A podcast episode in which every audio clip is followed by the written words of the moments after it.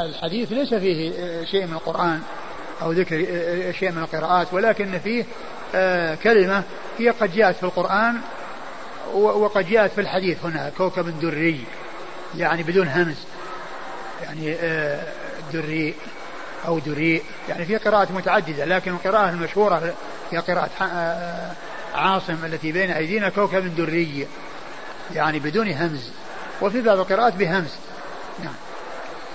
قال حدثنا يحيى بن الفضل. يحيى بن الفضل هو صدوق خرجه أبو داود بن ماجه. صدوق خرجه أبو داود بن ماجه. عن وهيب يعني بن عمرو النمري. وهيب بن عمرو النمري وهو مستور خرجه أبو داود بن ماجه في التفسير. مستور خرجه أبو داود بن ماجه في التفسير. مستور هو تعادل مجهول الحال. هي بمعنى مجهول الحال. يعني مجهول الحال ومستور يعني آه، معناهما واحد. نعم. عن هارون. عن هارون وهو بن موسى. هارون موسى وهو ثقة أخرج له. أصحاب الكتب لابن ماجه. أصحاب الكتب الستة لابن ماجه. عن أبان بن تغلب. عن أبان بن تغلب وهو ثقة أخرج له مسلم وأصحاب السنن. ثقة أخرج له مسلم وأصحاب السنن. عن عطية العوفي. عطية بن العوفي وهو صدوق يخطئ كثيرا. ويعني يدلس وحديثه أخرجه. قال في المفرد وأبو داود والترمذي. وقال في المفرد وأبو داود والترمذي. وابن ماجه. وابن ماجه. عن أبي سعيد. عن أبي سعيد الخدري سعد بن مالك بن سنان رضي الله عنه صاحب رسول الله. صلى الله عليه وسلم وأحد السبعة المعروفين بكثرة الحديث عن النبي صلى الله عليه وسلم والإسناد في آه، سنده في فيه المستور هذا الذي مجهول الحال وهو آه، من هو؟ وهيب بن عمرو النمري وهيب بن عمرو النمري نعم. وعنعنة عطية. وعنعنة عطية ولكن القراءة يعني بهذا اللفظ هي متواترة نعم. وأنعم وأنعم يعني أنهم يعني كأنهم أهل لذلك. نعم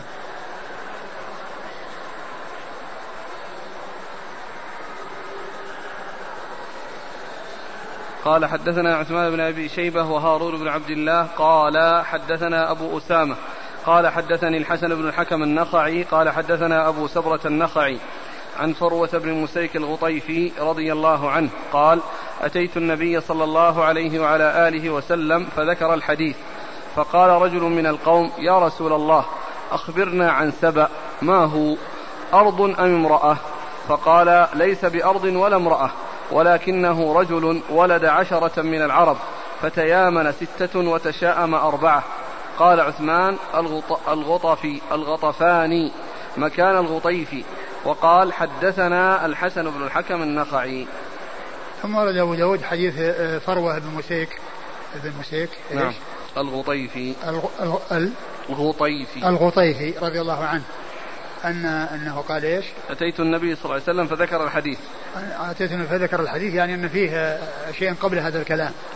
يعني آه، طوي وأشار إليه بقوله فذكر الحديث. ووصل إلى الشيء الذي يريده. فقال فقال رجل من القوم يا رسول الله أخبرنا عن سبأ. قال يا رسول الله. قال رجل من القوم يا رسول الله أخبرنا عن سبأ. هل هو أرض أو امرأة؟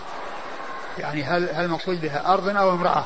الذي هو سبأ الذي جاءت في القرآن جاءت في القرآن في موضعين في سورة سبأ وفي سورة النمل. وجئتك من سبأ بنبأ يقين لقد كان لسبأ في مسكنهم آية جنتان.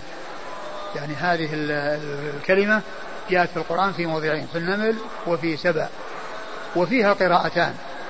قراءة قراءة الجمهور هي التي في المصحف بين أيدينا قراءة عاصم من سبأ يعني همزة مكسورة. وفي قراءة أخرى سبأ يعني همز مع الفتح. سبأ جئتك, جئتك في القراءة في الموضعين من القرآن. في النمل وفي آه وفي آه سبأ. نعم. ما هو أرض امرأة؟ قال ليس بأرض ولا امرأة ولكنه رجل.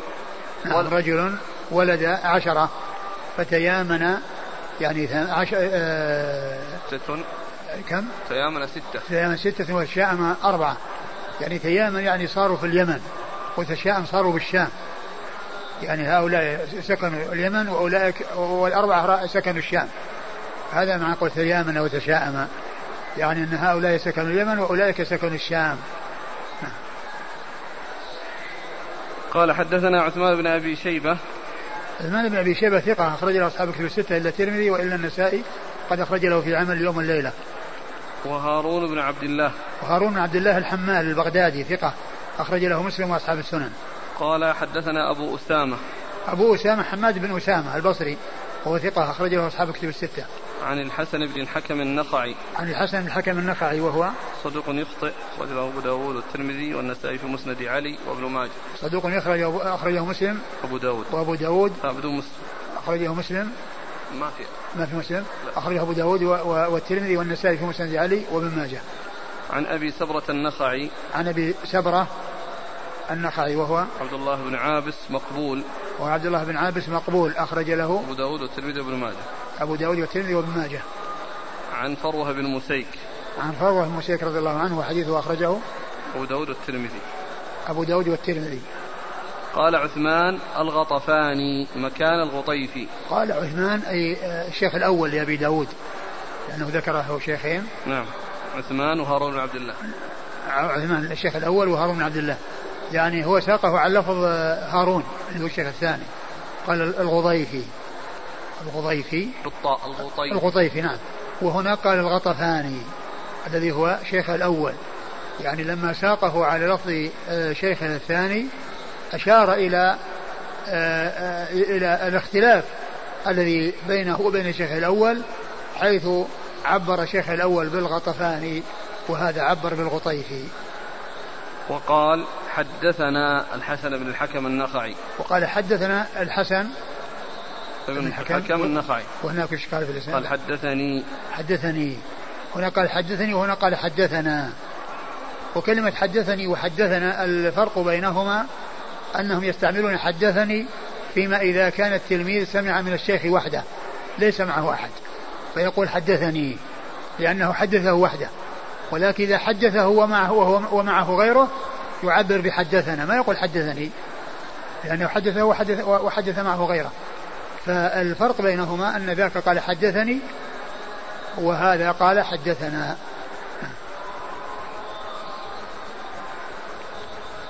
قال حدثنا أحمد بن عبده وإسماعيل بن إبراهيم أبو معمر الهذلي عن سفيان عن عمرو عن عكرمة أنه قال حدثنا أبو هريرة رضي الله عنه عن النبي صلى الله عليه وعلى آله وسلم أنه قال قال إسماعيل عن أبي هريرة رواية فذكر حديث الوحي قال فذلك قوله تعالى حتى إذا فزع عن قلوبهم. ثم ورد أبو داود آه، حديث آه، أبي هريرة. أبي هريرة رضي الله عنه. آه، ذكر حديث الوحي ثم قال حتى إذا فزع عن قلوبهم يعني في القراءة بالتشديد. وهذه القراءة المشهورة التي بين أيدينا. وفيه فزع يعني قراءة أخرى ولكن هذه القراءة التي ذكرها هي القراءة المشهورة وهي القراءة التي في المصحف الذي بين أيدينا وهو قراءة آه، عاصم. قال حدثنا أحمد بن عبدة. أحمد بن عبدة الضبي الكوفي وهو ثقة أخرجه مسلم وأصحاب السنن. أخرجه مسلم وأصحاب السنن. وإسماعيل بن إبراهيم أبو معمر الهذلي.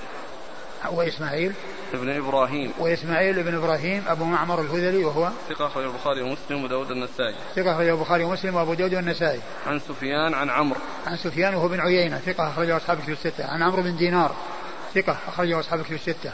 عن عكرمة. عن عكرمة هو ابن عباس ثقة أخرجه أصحاب الكتب الستة. عن أبي هريرة. عن أبي هريرة عبد الرحمن بن صخر الدوسي صاحب رسول الله صلى الله عليه وسلم وأحد السبعة المعروفين بكثرة الحديث عن النبي صلى الله عليه وسلم بل هو أكثرهم حديثا على الإطلاق. رضي الله عنه وأرضاه. قال إسماعيل عن أبي هريرة رواية. قال إسماعيل الذي هو الشيخ الثاني الشيخ الثاني نعم. آه، عن أبي عن أبي هريرة رواية. يعني ذاك قال قال حدثنا أبو هريرة عن النبي صلى الله عليه وسلم. نعم هناك أبو هريرة قال عن النبي صلى الله عليه وسلم. يعني صرح بقوله عن النبي صلى الله عليه وسلم. وأما إسماعيل الشيخ الثاني فقال عن أبي هريرة رواية. ورواية هي بمعنى حدثنا إلا أنها يعني كلمة تؤدي تلك المعنى. ولهذا رواية أو يرفعه أو ينميه كل هذه عبارات آآ آآ بمعنى الرفع. بدل ما يقول حد قال رسول الله صلى الله عليه وسلم أو عن رسول الله عليه الصلاة والسلام أو سمعت رسول الله صلى الله عليه وسلم يقول كذا أحيانا يأتي فيقول الراوي عنه ينميه أو يرفعه أو رواية أو يرويه. نعم. قال حدثنا محمد بن رافع النيسابوري. وهذا وهذا يعني يبين مدى العناية والدقة التي عند المحدثين لأن أبا داود رحمه الله لما ذكر الإسناد عن طريق الشيخين ذكر أن أحدهما فرق بين آه، إضافته إلى النبي صلى الله عليه وسلم من أبي هريرة فأحدهما قال عن النبي صلى الله عليه وسلم والثاني قال عن أبي هريرة رواية عن أبي هريرة رواية. يعني رواية عن النبي صلى الله عليه وسلم. هذا يعني يدل على مدى عنايتهم ودقتهم وأنهم يحافظون على الألفاظ. نعم. قال حدثنا محمد بن رافع النيسابوري قال حدثنا إسحاق بن سليمان الرازي قال سمعت أبا جعفر يذكر عن الربيع بن أنس عن أم سلمة رضي الله عنها زوج النبي صلى الله عليه وآله وسلم أنها قالت قراءة النبي صلى الله عليه وآله وسلم بلى قد جاءتك آياتي فكذبت بها واستكبرت وكنت من الكافرين. قال أبو داود هذا مرسل الربيع لم يدرك أم سلمة. ثم ورد أبو داود حديث أم سلمة رضي الله عنها أن النبي صلى الله عليه وسلم كان يقرأ بلى قد جاءتك آياتي فكذبت بها واستكبرت وكنت من الكافرين. والقراءة المشهورة بين بلى قد جاءتك آياتي فكذبت بها واستكبرت وكنت من الكافرين. والقراءة هذه التي فيها التأنيث يرجع إلى النفس. أن تقول نفس يا حسرتها. نفس. فالخطاب للنفس. والنفس مؤنثة. ويعني وهي بمعنى الإنسان. فتأتي فعلى قراءة قد جاءتك آياتي فكذبت بها. جاءت للنفس على أنها بمعنى الإنسان. وبلى قد جاءتك آياتي فكذبت بها واستكبرت وكنت. على اعتبار أنه لفظ مؤنث. ونفس وما سواها فألهمها فجورها وتقواها. نعم. قال أبو داود هذا مرسل الربيع لم يدرك أم سلمة. نعم. قال أبو داود هذا مرسل. الربيع لم يدرك أم سلمة. وهذا مرسل بالمعنى العام المشهور الذي هو ليس هو المشهور في اصطلاح المحدثين. لأن المشهور في اصطلاح المحدثين المرسل هو ما قال فيه التابعي قال رسول الله صلى الله عليه وسلم كذا. وأما آه، يعني بالمعنى العام فإنه يأتي للانقطاع. الانقطاع يقال له مرسل. إرسال. كون الراوي يروي عن شخص ما لقيه أو ما أدركه يقال أنه مرسل. فهو أعم من المرسل في الاصطلاح المشهور عند المحدثين. وهو آه الذي قصروه على كون الصحابة التابعي يقول قال رسول الله صلى الله عليه وسلم. ولا يقال في تعريفه مثل ما يقوله بعض العلماء وهو تعبير يعني ما هو دقيق. يعني الذي سقط منه الصحابي. مثل ما يقول صاحب البيقونية ومرسل منه الصحابي سقط. هذا تعبير غير دقيق. التعبير الدقيق أن يقال ما قال فيه التابعي قال رسول الله صلى الله عليه وسلم. لأنه لو كان ما في سقط الصحابي ما في مشكلة. الحديث يكون صحيح ولا يكون ضعيف لأن جهالة الصحابة لا تؤثر. فلو عرف أنه لم يسقط إلا صحابي الإسناد ليس فيه شيء. إذا كان ما قبل التابعي آه، الذي آه، الذي أرسل ثقات. إذا عرف أنه صحابي ما في إشكال. وإنما قا... وإنما اعتبروه من قبيل الضعيف. قالوا لأن التابعي إذا قال آه، قال رسول الله يحتمل أن يكون الساقط صحابيا أو تابعيا. وعلى فرض أنه تابعي يحتمل أن يكون ثقة وأن يكون ضعيفا. ومن أجل الاحتمال الثاني من الاحتمال الثاني وهو كونه أن يكون تابعيا من أجل ذلك اعتبروه ضعيف المرسل. وليس المقصود من سقوط الصحابي لأن لو سقط الصحابي ما في إشكال أبدا. ولهذا قالوا لأن الساقط يحتمل أن يكون صحابيا وأن يكون تابعيا. وعلى فرض أنه تابعي يكون إما ثقة وإما ضعيف. فهو ضعيف من أجل هذا الاحتمال أو يرد من أجل الاحتمال. لأن المرسل من قبيل المردود ليس من قبيل المقبول. المرسل من قبيل المردود لأن الانقطاع له أحوال. إما أن يكون في أعلى السند بأن يكون التابعي قال قال رسول الله صلى الله عليه وسلم كذا أو يكون في أوله فيقال له معلق أو يكون آه، راويان فأكثر متوالون فيقال له معضل أو يكون واحد سقط في الإسناد أو آه، أكثر من واحد ولكنهم متفرقين فيقال له منقطع.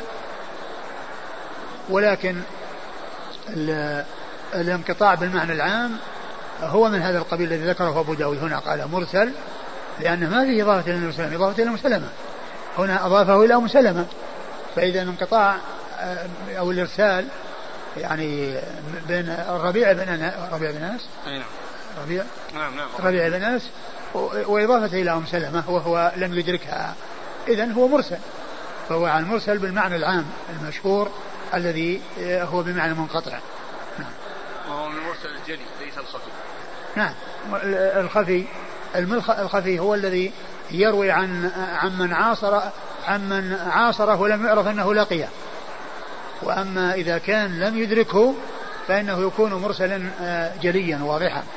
والمرسل الخفي هو الذي يكون شبيه بالمدلس لأن يكون التدليس خاص بمن آه، آه، بمن عرف لقاؤه إياه. عرف لقاؤه إياه. أما إن عاصره ولم يعرف أنه لقيه فهو المرسل الخفي قال حدثنا محمد بن رافع النيسابوري.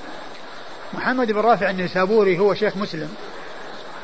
يعني آه، مسلم وغيره ولكن روى له أصحاب الكتب الستة إلا ابن ماجه وهو ثقة.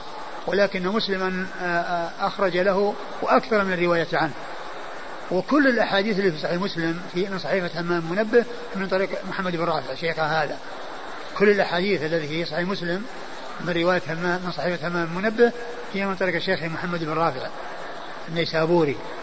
ومحمد بن رافع هذا هو بلديه وهو أيضا من قبيلته لأن مسلم قشيري وهذا قشيري ومسلم نيسابوري وهذا نيسابوري فهو, فهو شيخه وهو يعني بلدهما واحد ونسبهما واحد أو قبيلتهما واحدة. وقد أكثر عنه الرواية وهو شيخ وقد أخرج عنه أصحاب الكتب الستة إلا ابن ماجه. عن إسحاق بن سليمان الرازي. إسحاق بن سليمان الرازي هو؟ ثقة أخرجه أصحاب الكتب. ثقة أخرجه أصحاب الكتب الستة. عن أبي جعفر. أبي جعفر وهو الرازي. وهو جعفر أبو جعفر. الرازي عيسى بن أبي عيسى صدوق عيسى بن أبي عيسى وهو صدوق سيء الحفظ. سيء الحفظ. أخرجه البخاري في المفرد وأصحاب السنن أخرجه البخاري في المفرد وأصحاب السنن عن الربيع بن أنس. عن الربيع بن أنس وهو صدوق له أوهام أخرجه أصحاب السنن صدوق له أوهام أخرجه أصحاب السنن عن أم سلمة. عن أم سلمة ام المؤمنين هند بنت أبي أمية رضي الله عنها وأرضاها وحديثها أخرجه أصحاب كتب الستة. قال حدثنا مسلم بن إبراهيم قال حدثنا هارون بن موسى النحوي عن بديل بن ميسرة عن عبد الله بن شقيق عن عائشة رضي الله عنها أنها قالت سمعت النبي صلى الله عليه وآله وسلم يقرأها فروح وريحان.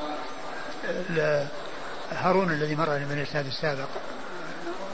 هارون اللي مر بنا قريبا. نعم. وش وش هو الإسناد ذاك؟ فكح بن الفضل. قال حدثنا وهيب يعني ابن عمرو النمري. قال أخبرنا هارون عن قال أخبرني أبان بن تغلب عن عطية العوفي عن أبي سعيد الخدري أن النبي صلى الله عليه وسلم لا هارون وين هو؟ هارون. وفي واحد ثاني. هارون بن عبد الله الحمال. لا لا هارون اللي ابن موسى. هو هذا وين الإسناد؟ إيش هو؟ قال حدثنا يحيى بن الفضل. قال حدثنا وهيب يعني ابن عمرو النمري. قال أخبرنا هارون. نعم هذا بينه وبين ابي وبين اثنين.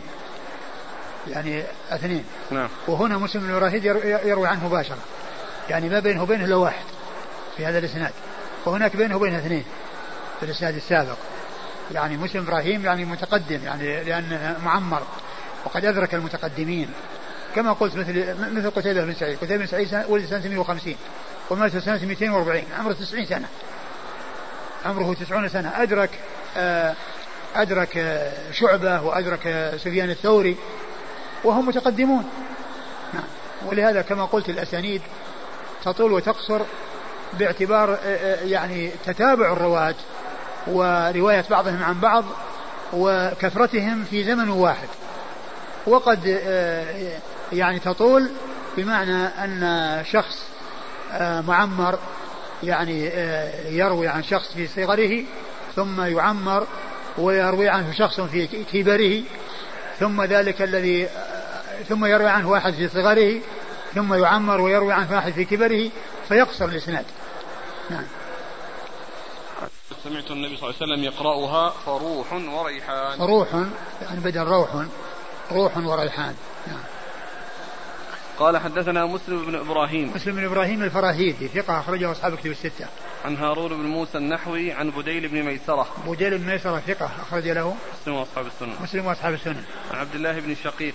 عبد الله بن شقيق العقيلي وهو ثقة يغرب أخرجه البخاري في المفرد ومسلم ثقة يغرب يعني ثقة هذه فيه كلمة مضافة إليها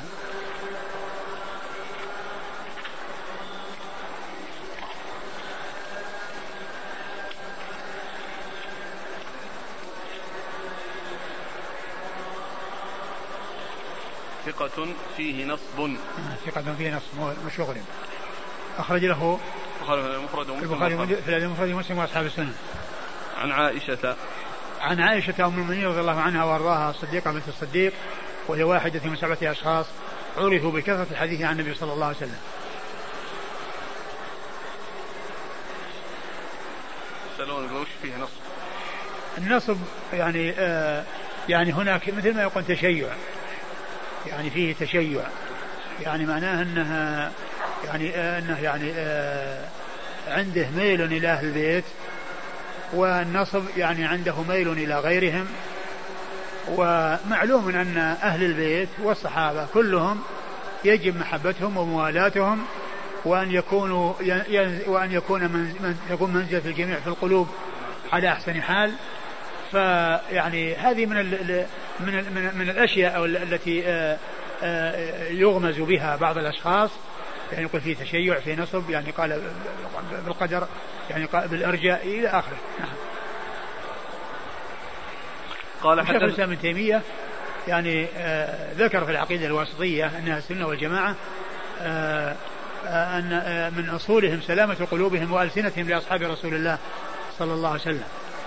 ثم قال ويتبرؤون من طريقة الروافض الذين يبغضون الصحابة ويذمونهم ومن طريقة النواصب الذين آه، آآ آه، يذكرون أهل البيت ب ب يعني بما لا يليق بهم. نعم. قال حدثنا أحمد بن حنبل وأحمد بن عبدة.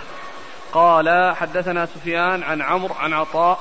قال ابن حنبل لم أفهمه جيدا. عن صفوان قال ابن عبده ابن يعلى عن أبيه رضي الله عنه أنه قال سمعت النبي صلى الله عليه وآله وسلم على المنبر يقرأ ونادوا يا مالك قال أبو داود يعني بلا ترخيم. يعني ثم أورد أبو داود حديث يعلى. حديث يعلى بن أمية رضي الله عنه. قال سمعت النبي على المنبر يقرأ يا مالك بلا ترخيم. يعني فيه الكاف. والترخيم هو حذف الكاف. يعني حذف الكاف هو الترخيم. تحذف الكاف الكاف ويضم يعني ما قبلها فيقال يا مال يا مال بدل يا مالك. يعني آه هذا هو اللفظ المرخم الذي تحذف في آخر آخر حرف ثم يعني يعطى آه الحرف الذي قبله آه, الحركة التي له. الحركة التي له. هذا يقال ترخيم في اللغة العربية. يعني لا مالك بلا ترخيم. يعني فيه كاف. قال حدثنا أحمد بن حنبل. يعني مثل قال عائش عائش بدل عائشة عائش. نعم. قال حدثنا أحمد بن حنبل. أحمد بن حنبل هو أحمد بن محمد بن حنبل الشيباني الإمام الفقيه أحد أصحاب المذاهب الأربعة.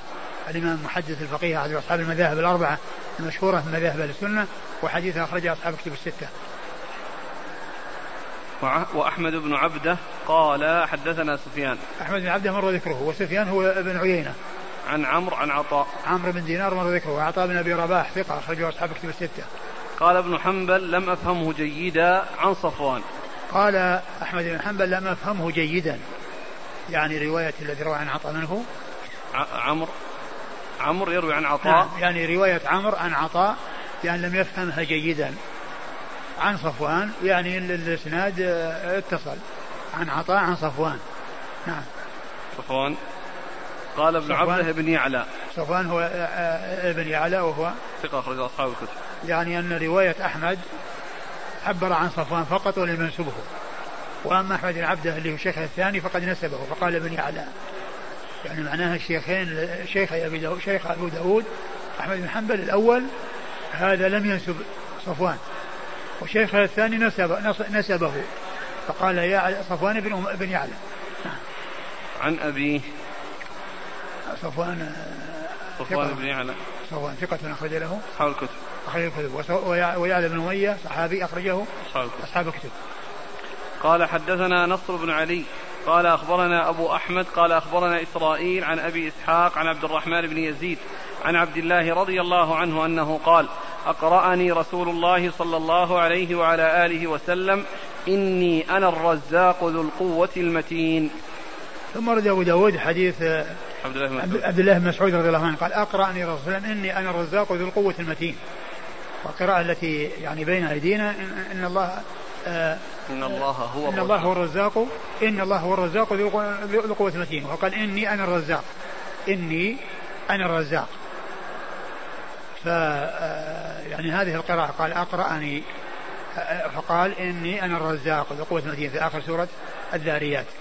والقراءة التي بين أيدينا وهي المشهورة إن الله هو الرزاق ذو القوة المتين. قال حدثنا نصر بن علي. وهذه من القراءات التي يعني ما يتحملها الرسم. ما يتحملها الرسم لأن الرسم أحيانا يتحمل القراءات. نعم. وأحيانا لا يتحملها. مثل هنا إني أنا الرزاق. تختلف لأن فيها الله. إن الله يعني القراءة المشهورة عندنا فيها الله. وهنا إني الرسم ما يتحمل. لا رسم هذه ولا رسم هذه ما يتحمل القراءة الثانية. نعم. عليه بالشذوذ يعني؟ نعم يقال إنها شاذة. هي ليست من القراءات المشهورة ليست من القراءات العشر. هي ليست من القراءات العشر. وال والإسناد هو صحيح ولكن هي, هي تكون شاذة. اللي غير متواترة يكون شاذ. لكن قد يأتي في القراءات المتواترة يعني زيادة يعني حرف. وكما أسلفت أن هذه اللي ما يتحملها الرسم تكون في مصحف والقراءة الثانية تكون في مصحف لأن المصاحف وزعت. ويعني بعضها فيه يعني شيء يتحمل الرسم وشيء ما يتحمل الرسم ولكن يوجد في مصحف دون مصحف. يكون في مصحف دون مصحف. فليست القضية يعني معناها أن أن لا يوجد في القراءات يعني شيء ما يتحمل الرسم لا فيه في شيء مثل زيادة واو ونقص واو لأن هذه ما يتحملها الرسم. نعم. يعني قد يكون هذا من مصحف ابن مسعود الخاص به. ذكر عنه أنه كان له قراءة. نعم نعم هو لا شك. هو مصحف مسعود له مصحف ولكن بعد ما حصل بعد ما حصل آه، آه، آه، إثبات القرآن وجمع القرآن على يد عثمان لم يكن بأيدي الناس إلا هذه المصاحف التي جمعها عثمان رضي الله عنه. ولكن هذه المصاحف منها ما يتحد رسمه يتحد في الرسم بالقراءات ومنها ما يتفاوت الرسم مثل زيادة واو أو نقص واو لأن هذه ما يتحملها الرسم. فتكون في مصحف أحد المصاحف مصحف راح المدينة وراح راح الشام مصحف راح كذا فبعض المصاحف يكون فيها ما ليس في الآخر وكلها صحيحة قال حدثنا نصر بن علي. نصر بن علي الجهضمي نصر بن علي ابن نصر بن علي. يعني اسمه يوافق جده واسم أبيه يوافق جد جد أبيه. نصر بن علي ابن نصر بن علي الجهضمي وهو ثقة. أخرج له أصحاب كتب الستة. عن أبي أحمد عن أبي أحمد ومحمد بن عبد الله الزبيري ثقة أخرج له أصحاب كتب الستة. عن إسرائيل عن إسرائيل وهو بن يونس بن أبي إسحاق وهو ثقة أخرج له أصحاب كتب الستة. عن أبي إسحاق عن أبي إسحاق وهو آه، عمرو بن عبد الله الهمداني مر ذكره. عن عبد الرحمن بن يزيد عبد الرحمن بن يزيد النخعي وهو ثقة أخرجه أصحاب كتب الستة. عن عبد الله. عن عبد الله بن مسعود الهذلي صاحب رسول الله صلى الله عليه وسلم وحديثه أخرجه أصحاب كتب الستة. قال حدثنا حفص بن عمر قال حدثنا شعبة عن أبي إسحاق عن الأسود عن عبد الله رضي الله عنه أن النبي صلى الله عليه وآله وسلم كان يقرأها فهل من مدكر يعني مثقلا قال أبو داود مضمومة الميم مفتوحة الدال مكسورة الكاف عن من؟ عبد الله عن عبد الله بن مسعود النبي كان يقرأها فهل من مدكر؟ يعني في سورة النجم في سورة القمر. فهل من مدكر؟ يعني مضمومة الميم مكسورة الدال مثقلة مكسورة الكاف فهل من مدكر؟ وهذه القراءة المشهورة. نعم. قال حدثنا حفص بن عمر. حفص بن عمر ثقة أخرجه أصحابه في الستة. البخاري وأبو داود والنسائي. أخرجه البخاري وأبو داود والنسائي. عن شعبة. عن شعبة الحجاج، هناك ذاك الإسناد الذي مر بنا الذي في شعبة الذي الذي يروي عن بينه نعم. وبين اثنين. بينه وبين بينه وبين أبو داود ثلاثة. ثلاثة؟ أي. أي بينه وبين أبو ثلاثة هنا الآن بينه وبينه واحد نعم الآن شعبة ذاك الذي بينه وبين أبو داود ثلاثة صار الآن بينه وبين أبو داود واحد في هذا الإسناد لأن حفص بن عمر ومسلم بن إبراهيم وقتيبة بن سعيد و أشخاص يعني تكرر ذكرهم يدركون المتقدمين. نعم. نعم. عن شعبة عن أبي إسحاق عن الأسود عن عبد الله. الأسود هو ابن يزيد الأسود بن, بن قيس النخعي. ثقة أخرجه أصحاب الكتب الستة. عن عبد الله. عن عبد الله مر ذكره. قال حدثنا أحمد بن صالح قال حدثنا عبد الملك بن عبد الرحمن الذماري. قال حدثنا سفيان قال حدثني محمد بن المنكدر عن جابر رضي الله عنه أنه قال رأيت النبي صلى الله عليه وآله وسلم يقرأ أيحسب أن ما له أخلده؟ ثم ورد أبو داود حديث جابر رضي الله عنه. قال سمعت يقول يقرأ يحسب أن ما له أخلده. يعني هي يحسب ويحسب. وقد سبق أن مر بنا يعني آية مثلها. يعني فيها قراءتان. في أول الكتاب في أول كتاب الحروف هذا. كتاب الحروف والقراءات. ولا يحسبن الذين لا تحسبن. لا تحسبن ولا تحسبن ولا تحسبن. نعم. قال حدثنا أحمد بن صالح. أحمد بن صالح المصري ثقة أخرجه البخاري وأبو داود والترمذي في الشمائل. عن عبد الملك بن عبد الرحمن الذماري. عبد الملك بن عبد الرحمن الذماري وهو؟ صدوق أخرجه أبو داود النسائي صدوق أخرجه أبو داود والنسائي. عن سفيان عن محمد بن المنكدر. عن سفيان هو الثوري مر ذكره. محمد بن المنكدر ثقة أخرجه أصحاب الكتب الستة. عن جابر. عن جابر بن عبد الله الأنصاري آه، صاحب رسول الله صلى الله عليه وسلم وأحد السبع المعروفين بكثرة الحديث عن النبي صلى الله عليه وسلم. قال حدثنا حفص بن عمر قال حدثنا شعبة عن خالد عن أبي قلابة عمن أقرأه رسول الله صلى الله عليه وآله وسلم فيومئذ لا يعذب عذابه فيومئذ لا يعذب عذابه أحد ولا يوثق وثاقه أحد. قال أبو داود بعضهم أدخل بين خالد وأبي قلابة رجلا. ثم ورد أبو داود آه هذا الحديث عن عن أبي قلابة عمن أقرأه عمن أقرأه يعني مجهول مبهم عمن أقرأه عن عن النبي. عمن نعم عمن أقرأه. الرسول صلى الله عليه وسلم. عمن أقرأه الرسول صلى الله عليه وسلم. يعني إنه صحابي. لأن الرسول يقرأ الصحابة. الذين يقرأهم الرسول صحابة. فهو يعني مبهم وغير معين. ومعلوم أن جهاله الصحابة لا تؤثر. أن النبي صلى الله عليه وسلم كان يقرأها فيومئذ لا يعذب عذابه أحد ولا يوثق وثاقه أحد. وهذه إحدى القراءات. والقراءة المشهورة لا يعذب عذابه أحد ولا يوثق وثاقه أحد نعم.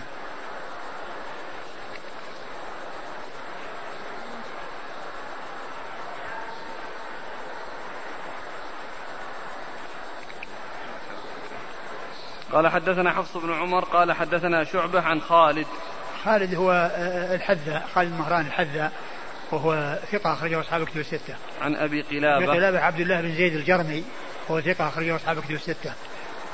عمن أقرأه رسول الله صلى الله عليه وسلم. نعم. قال أبو داود بعضهم أدخل بين خالد وأبي قلابة رجلا. بعضهم أدخل بين خالد وأبي قلابة رجلا. نعم. قال حدثنا محمد بن عبيد قال حدثنا حماد عن خالد الحذاء عن أبي قلابة قال أنبأني من أقرأه النبي صلى الله عليه وآله وسلم أو من أقرأه من أقرأه النبي صلى الله عليه وآله وسلم فيومئذ لا يعذب وهذه قراءة وهذا رواية أخرى ولكن فيها شك من خالد. هل الذي أقرأه صحابي أو هل الذي أقرأه هو الذي أقرأ أقرأه النبي صلى الله عليه وسلم أو أقرأه من أقرأ النبي صلى الله عليه وسلم وهو يحتمل يكون صحابي وأن يكون غير صحابي الثاني؟ لأن آه، يعني الذي أقرأه الرسول صلى الله عليه وسلم هذا صحابي ما فيه إشكال. والصحابي قد يقرأ صحابي وقد يقرأ تابعي قد يقرأ صحابي وقد يقرأ تابعي. نعم. قال حدثنا محمد بن عبيد. ولكن القراءة ثابتة. هي من القراءات المتواترة. نعم. قال حدثنا محمد بن عبيد. محمد بن عبيد بن حساب. ثقة أخرج له. مسلم وأبو داود النسائي. مسلم وأبو داود النسائي. عن حماد وهو بن زيد. ثقة أخرجه أصحاب كتب الستة. عن خالد الحذاء عن أبي قلابة عن أم عمن أنبأ قال أنبأني من أقرأ النبي أقرأه النبي صلى الله عليه وسلم أو من أقرأه من أقرأه النبي صلى الله عليه وسلم. نعم. قال أبو داود قرأ عاصم والأعمش وطلحة بن مصرف وأبو جعفر يزيد بن القعقاع وشيبة بن نصاح ونافع بن عبد الرحمن. أول قرأ. قرأ أبو داود. قال أبو داود قرأ عاصم والأعمش وطلحة بن مصرف وأبو جعفر يزيد بن القعقاع وشيبة بن نصاح ونافع بن عبد الرحمن وعبد الله بن كثير الداري وأبو عمرو بن العلاء وحمزة الزيات وعبد الرحمن الأعرج وقتادة والحسن البصري ومجاهد وحميد وحميد الأعرج وعبد الله بن عباس وعبد الرحمن بن أبي بكر لا يعذب ولا يوثق. إلا الحديث المرفوع فإنه يعذب بالفتح. ثم قال أبو داود آه ذكر أن هؤلاء الستة عشر وفيهم من الصحابة ومن بعد الصحابة يعني قرأوا لا يعذبوا إلا الحديث المرفوع يعذب ولكن القراءة الثانية هي ثابتة كما أشرت. ومن ال يعني ال الكتب بالمناسبة من الكتب أو من كتب التفسير التي تعتني بذكر القراءات والإنسان إذا أراد أن يعرف يعني قراءات في الآية فيحصل ذلك فيها تفسير الشوكاني. تفسير الشوكاني يعتني بالقراءات. يعني هو هو مظنة البحث عن القراءات. في كتب التفسير يعني مو مثل ابن كثير. ابن كثير يعني يأتي بالقراءات لكنه ما هو باستمرار. وأما هذا يعتني بها. يعني الإنسان يعني لما يريد أن يحصل قراءة ويريد أن يعرفها في في المصحف وفي التفسير يعني يرجع إلى تفسير الشوكاني فيذكر القراء الذين قرأوا. نعم. قال أبو داود قرأ عاصم.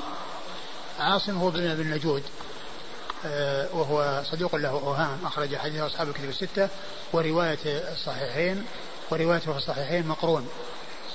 والأعمش؟ والأعمش هو سليمان بن مهران الكاهلي ثقة أخرجه أصحاب الكتب الستة. وطلحة بن مصرف؟ طلحة بن مصرف ثقة أخرجه أصحاب الكتب الستة. وأبو جعفر يزيد بن القعقاع؟ وأبو جعفر يزيد بن القعقاع وهو ثقة أخرجه أبو داود. ثقة أخرجه أبو داود. وهذا أبو جعفر هذا أحد القراء المشهورين وهو من القراء الثلاثة الذين بعد السبعة لأن هناك القراءة العشر المشهورة المتواترة هي عشر والسبعة يعني هم الذين مر ذكرهم وأشرت إليهم وهم نافع وعاصم وحمزة وأبو عمرو والكسائي و و كثير وابن كثير وابن عامر. ثم بعدهم ثلاثة وهم أبو جعفر هذا يعقوب بن قعقاع. يزيد. يزيد بن قعقاع وهو ثقة أخرجه أبو داود. ثقة أخرجه أبو داود. وشيبة بن نصاح. شيبة بن نصاح وهو ثقة أخرجه النسائي. ثقة أخرجه النسائي. يعني هنا ما ذكر أبو داود لأنه ما ذكر في لأنه يعني ما ذكر في, في الأسانيد. أقول لم يذكره في الأسانيد. نعم. ونافع بن عبد الرحمن. نافع بن عبد الرحمن هو صدوق ثبت في القراءة أخرجه ابن ماجه في التفسير. صدوق ثبت في القراءة أخرجه ابن ماجه في التفسير. وعبد الله بن كثير الداري. وعبد الله بن كثير الداري وهو؟ صدوق رجل أصحاب أصحاب الكتب. صدوق رجل أصحاب الكتب الستة. وأبو عمرو بن العلاء. وأبو عمرو بن العلاء هو؟ يعني زبان ثقة.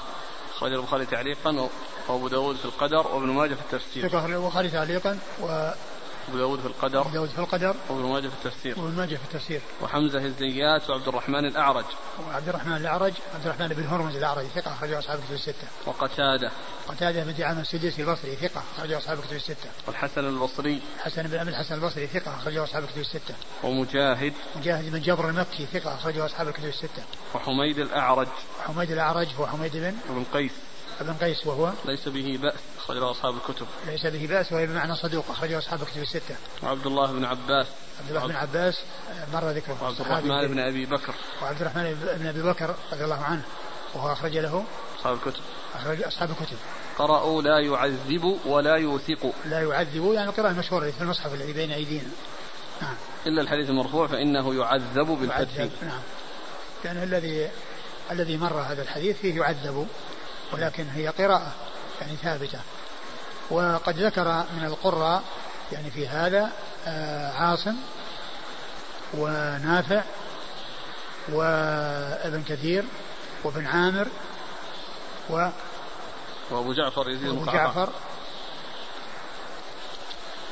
خمسة ابن عامر وين ابن عامر؟ خمسة وحمزة ابن عامر ما ذكر ابن عامر؟ أبو عمرو بن علاء لا ابن عامر ما ذكره؟ ابن ابن كثير قال عبد الله بن كثير الداري. أي ولا في ابن عامر؟ لا. آه. اذا آه، عاصم ونافع وحمزة فيه. نعم. وحمزة. وأبو عمرو بن العلاء. وأبو عمرو بن العلاء. وأبو جعفر يزيد بن القعقاع. وأبو جعفر يزيد بن القعقاع. خمسة فقط. إذ يبقى خمسة. نعم. عبد الله بن كثير. وعبد الله بن كثير. نعم ستة. يبقى أربعة. الذين هم الكسائي من السبعة و وابن عامر هذا لا يعني المكملين للسبعة خمسة ومعهم اثنين ومن الثلاثة اللي بعد السبعة آه، يزيد, يزيد بن قعقاع. وبعد ذلك يعقوب بن إسحاق وخلف بن هشام. فهؤلاء هم العشرة أصحاب القراءات المشهورة والذين قراءاتهم اشتمل عليها كتاب النشر في القراءة العشر. النشر في القراءات العشر. حديث آخر عن أبي سعيد في قراءة جبرائيل وميكائيل. إيه، والله تعالى أعلم وصلى الله وسلم وبارك على عبده ورسوله نبينا محمد وعلى آله وأصحابه أجمعين. وفي الحديث الذي سيأتي ذكر الحروف بمعنى القراءات. ذكر الحروف والمراد بها القراءات لأن خلف هو أحد القراء قال منذ أربعين سنة لم أرفع القلم عن كتابة الحروف. قراءة القراءات يعني انه يشتغل في القراءات يكتب في القراءات ولكن الذي إيش؟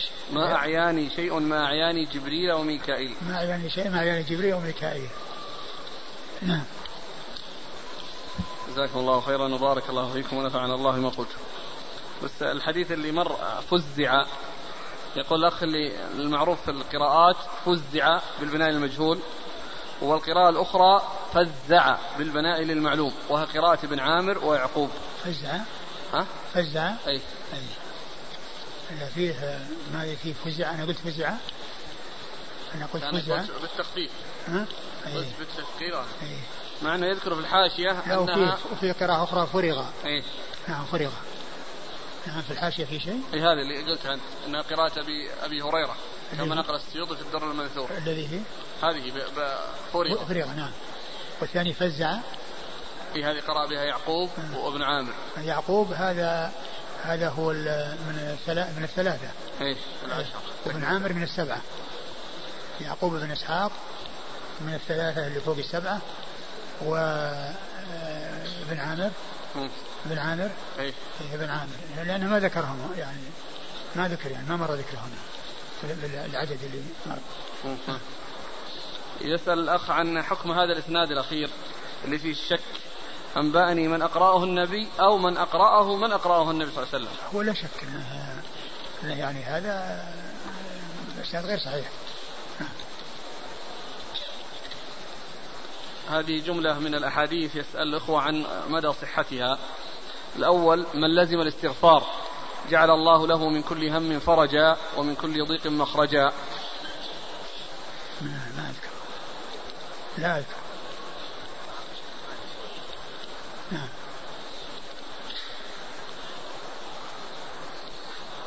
خير الناس خير الناس خير خير الناس من هذه الأمة علماؤها. أيضا لا أدري لا أعرف عنه شيء. لو كان نبي بعدي لكان عمر. هذا ورد هذا ورد أظن في الترمذي أو كذا. وما أدري عن صحته. من قرأ دبر كل صلاة الفاتحة وآية الكرسي وشهد الله من آل عمران وقال اللهم مالك الملك. ثم رحمن الدنيا والآخرة ورحيمهما إلى آخر الحديث فله كذا وكذا. ما أدري. هناك أقوام يأتون بأعمال كجبال تهامة ويأخذون من الليل كما تأخذون فيجعلها الله هباء منثورا. ما أدري لا أعرف عنه شيء هناك عدة أحاديث عن الأبدال في مجمع الزوائد تقول أنهم أربعون رجلا على قلب موسى. إذا مات أحدهم أبدله الله بآخر أنا ما أعرف يعني ثبوت يعني شيء في هذا الحديث الذي ورد عن تجنيب على قلب موسى ها؟ أو على قلب موسى أي. هل الحديث الذي ورد عن تجنيب الشعر الصبغة السوداء صحيح؟ إيش؟ وجنبوه السواد؟ أي نعم صحيح. حادث الطاعون في عهد عمر الذي ذكرتم البارحة نعم إذا يطلب الكتاب التخريج. في صحيح البخاري. الحديث في صحيح البخاري. هذا منشور بعنوان الحديث الشريف الذي جمع فأوعى. عن خالد بن وليد رضي الله عنه قال جاء أعرابي إلى رسول الله صلى الله عليه وسلم فقال يا رسول الله جئتك أسألك عما يغنيني في الدنيا والآخرة. فقال رسول الله صلى الله عليه وسلم سل عما بدا لك. قال أريد أن أكون أعلم الناس. فقال صلى الله عليه وسلم اتق الله تكن أعلم الناس. قال أريد أن أكون أغنى الناس. قال كن قانعا تكن أغنى الناس. قال أحب أن أكون أعدل الناس. قال أحب للناس ما تحب لنفسك تكن أعدل الناس. سرده ثم قال قال الإمام المستغفري ما رأيت حديثا أعظم وأشمل لمحاسن الدين وأنفع من هذا الحديث جمع فأوعى. ثم في ختامه رواه الإمام أحمد بن حنبل. والله ما أدري عنه لكن ما ذكر الصحابي من هو؟ لا خالد الوليد حديث خالد الوليد خالد الوليد إيه؟ يمكن يعرف يعني يرجع إلى مسند أحمد في مسند خالد الوليد ويعرف يعني يعني إيش درجته لكن مثل هذه الأحاديث التي فيها الطوال والتي فيها أشياء غريبة وأشياء كذا يعني في الغالب مثل هذا يصلح. جزاكم الله خيرا أثابكم الله بارك الله فيكم. بسم الله الرحمن الرحيم. الحمد لله رب العالمين والصلاة والسلام على عبد الله ورسوله. نبينا محمد وعلى آله وصحبه أجمعين. أما بعد قال الإمام أبو داود السجستاني رحمه الله تعالى في كتاب الحروف والقراءات. قال حدثنا عثمان بن أبي شيبة ومحمد بن العلا أن محمد بن أبي عبيدة حدثهم. قال حدثنا أبي عن الأعمش عن سعد الطائي عن عطية العوفي. عن أبي سعيد الخدري رضي الله عنه أنه قال حدث رسول الله صلى الله عليه وآله وسلم حديثا ذكر فيه جبريل وميكال فقال جبرائيل وميكائيل. قال أبو داود قال خلف منذ أربعين سنة لم أرفع القلم عن كتابة الحروف ما أعياني شيء ما أعياني جبريل وميكائيل.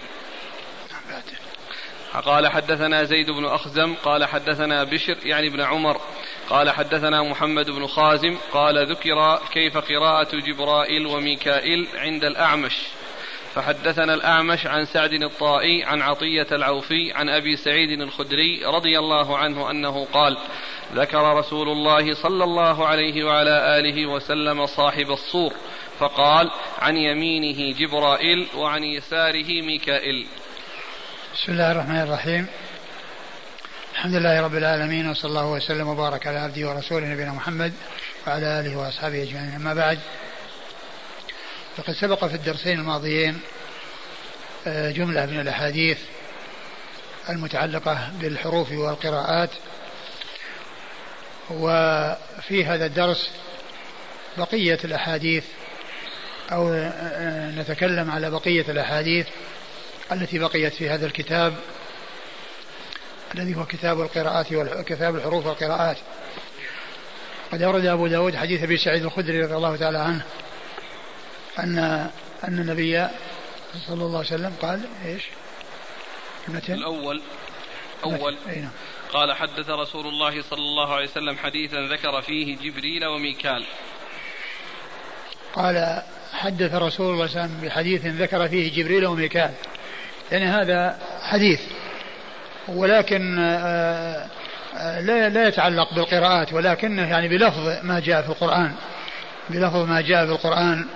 ومعلوم أنه جاء في القرآن جبريل وميكال كما في سورة البقرة. ف آه، فهنا فيه الإشارة إلى إلى تلك القراءة التي هي جبريل وميكال. وهذه القراءة التي هي جبريل وميكال هي إحدى القراءات المتواترة والتي هي الموجودة في المصحف التي الذي بين أيدينا وهو قراءة عاصم بن أبي النجود ففيها جبريل وميكال في سورة البقرة وكذلك في سورة التحريم. وكان عدو الله وملائكته ورسله وجبريل وميكال وفي سورة التحريم آه، الله عز وجل عسى آه، ربه إن تظاهر عليه فإن الله مولاه وجبريل وصالح المؤمنين. فإن لفظ جبريل بهذه الصيغة وبهذا اللفظ جاء في سورة البقرة وفي سورة التحريم. وميكال جاء في سورة البقرة. وهذه إحدى القراءات المتواترة. وفيه قراءة جبريل فتح الجيم وفي قراءة جبرائيل وهي على وزن سلسبيل وكل هذه الثلاث من القراءات المتواترة. والتي آه، جاءت في هذه الرواية هي جبريل وميكال. وكذلك أيضا مي مي ميكال. يعني جاء آه، هذا في قراءة متواترة التي في سورة البقرة ميكال. وجاء في قراءة أخرى متواترة. والحديث آه، كما هو واضح فيه ذكر هذا اللفظ الذي جاء في الحديث وهو مطابق لإحدى القراءات المتواترة التي جاءت في القرآن الكريم. ثم بعد ذلك قال قال خلف قال أبو داود قال خلف وخلف يحتمل أن يكون هو أحد القراء العشرة هو خلف بن هشام ويحتمل يكون خلف أن يكون خلف أحد الرواة أحد الرواة عن القراء السبعة لأن في آه، الرواة عن أحدهم آه، خلف. فلا أدري من المراد بخلف هذا الذي أشار إليه أبو داود وأنه قال منذ أربعين سنة لم أرفع قلمي عن كتابة الحروف وهذا يبين لنا أن الحروف يراد بها اللغات آه، القراءات. وأنه ليس المراد بها الأحرف السبعة. وقد أشرت فيما مضى أن قول كتاب الحروف والقراءات أن الأظهر فيها أن المقصود به القراءات فتكون الحروف والقراءات مترادفة الألفاظ المتراتبة المترادفة آه، متفقة في المعنى مختلفة في اللفظ. مثل قول الشاعر ألفى قولها كذبا ومينا والكذب هو المين. فيعطف الشيء على نفسه مع التغاير باللفظ. وليس مع اتحاد اللفظ ولكنه مع تغاير تغاير اللفظ وإن اتحد المعنى يعني يصلح العطف والتغاير يعني تغاير العطف بسبب التغاير يعني من ناحية اللفظ وإن اتفق المعنى. وهذا يبين هذه العبارة التي ذكرها أبو داود عن خلف يبين المقصود بالحروف هي القراءات وليس المراد بها الأحرف السبعة. وسبق أن أشرت في الدرس الماضي والذي قبله أن الأحرف السبعة ذكرها أبو داود في كتاب الوتر حيث عقد لذلك بابا فقال باب أنزل القرآن على سبعة أحرف. فهذا واضح في أن المراد بالحروف هنا القراءات. قال إيش؟ قال خلف. قال أبو داود قال خلف. منذ أربعين سنة لم أرفع القلم عن كتابة الحروف.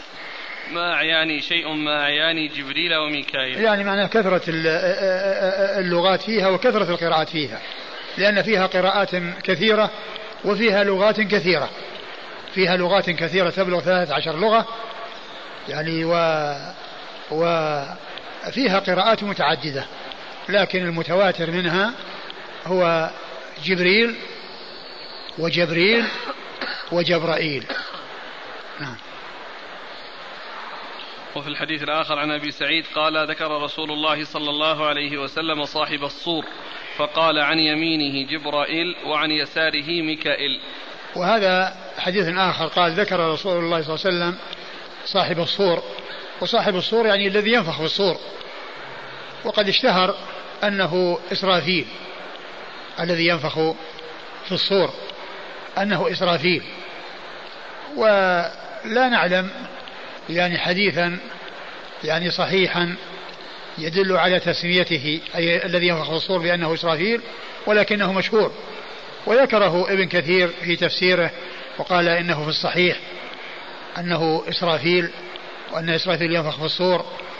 وذكر ذلك في سورة الأنعام عند قوله اليوم قوله الحق ويوم ينفخ في الصور عالم الغيب والشهادة. يعني ذكر ذلك عند تفسير هذه الآية. لكن لا, لا لم أقف على حديث يعني صحيح يدل على التسمية. والرسول صلى الله عليه وسلم كان يتوسل الله عز وجل بربوبيته لجبريل وميكائيل وإسرافيل. كما جاء في الحديث الصحيح أن قال اللهم رب جبريل وميكائيل وإسرافيل عالم الغيب والشهادة أنت تحكم بين عبادك فيما كانوا فيه يختلفون اهدني لما اختلف فيه من الحق بإذنك إنك تهدي من تشاء إلى صراط مستقيم. فكان يتوسل الله عز وجل بهؤلاء الأملاك الثلاثة.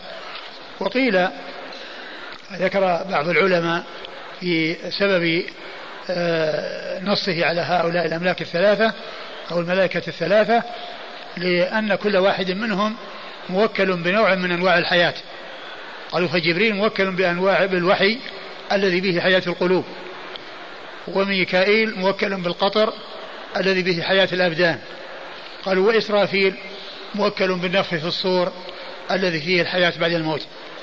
فكان صلى الله عليه وسلم يتوسل بربوبيته لهؤلاء, لهؤلاء الأملاك الثلاثة لأنهم موكلون بأنواع الحياة حياة القلوب وحياة الأبدان والحياة بعد الموت.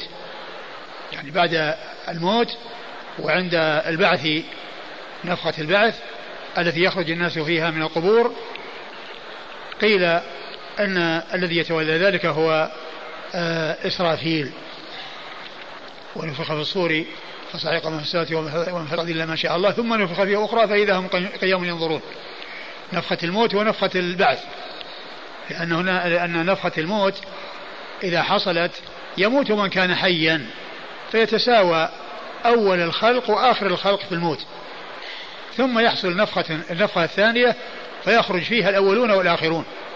يقوم من يقوم الناس من قبورهم الأولين والآخرين من لدن آدم إلى الذين قامت عليهم الساعة. كلهم يخرجون من القبور عند النفخة الثانية. وقد جاء عن النبي صلى الله عليه وسلم أنه هو الذي أول من ينشق عنه القبر. كما جاء في الحديث الذي رواه مسلم في صحيح عن أبي هريرة أن النبي صلى الله عليه وسلم قال أنا سيد الناس يوم القيامة. وأول من ينشق عنه القبر وأول شافع وأول مشفع. صلوات الله وسلامه وبركاته عليه. فقبر رسول الله صلى الله عليه وسلم هو أول القبور انشقاقا عن صاحبه. صلوات الله وسلامه وبركاته عليه. نعم.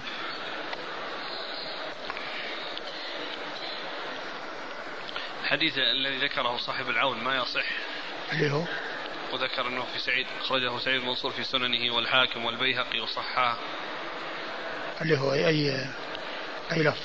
وأخرج سعيد بن منصور وأحمد والحاكم وصححه والبيهقي في البعث عن أبي سعيد الخدري قال قال رسول الله صلى الله عليه وسلم إسرافيل صاحب الصور وجبريل عن يمينه وميكائيل عن يساره وهو بينهما. كذا في الدر المنثور. اي بس ما أدري ال الإسناد. الإسناد وش ذكر؟ لا ما بس. ما ذكر الإسناد يعني ما أدري عن صحته. لكن ابن كثير رحمه الله قال في الصحيح ولا أدري هل المقصود بالصحيح وغالبا أن عندما يذكر الصحيح آه، يذكر فيه الصحيحين أو احد أحدهما. وقد يراد به الحديث الصحيح فيكون اعم من أن يكون في الصحيحين وفي غيرهما. أقول ما أدري ما اعرف ما أعرف شيء عن صحة الحديث هذا. من اللي صححها قال؟ صح صححها الحاكم. نعم. قال حدثنا عثمان بن أبي شيبة عثمان بن أبي شيبة هو الكوفي ثقة أخرج له أصحاب الكتب الستة إلا الترمذي وإلا النسائي فقد أخرج له في عمل اليوم والليلة. ومحمد بن العلاء محمد بن العلاء بن كريب أبو كريب البصري وهو ثقة أخرج له أصحاب الكتب الستة. عن محمد بن أبي عبيدة محمد بن أبي عبيدة هو ثقة أخرج له مسلم وأبو داود والنسائي وابن ماجه.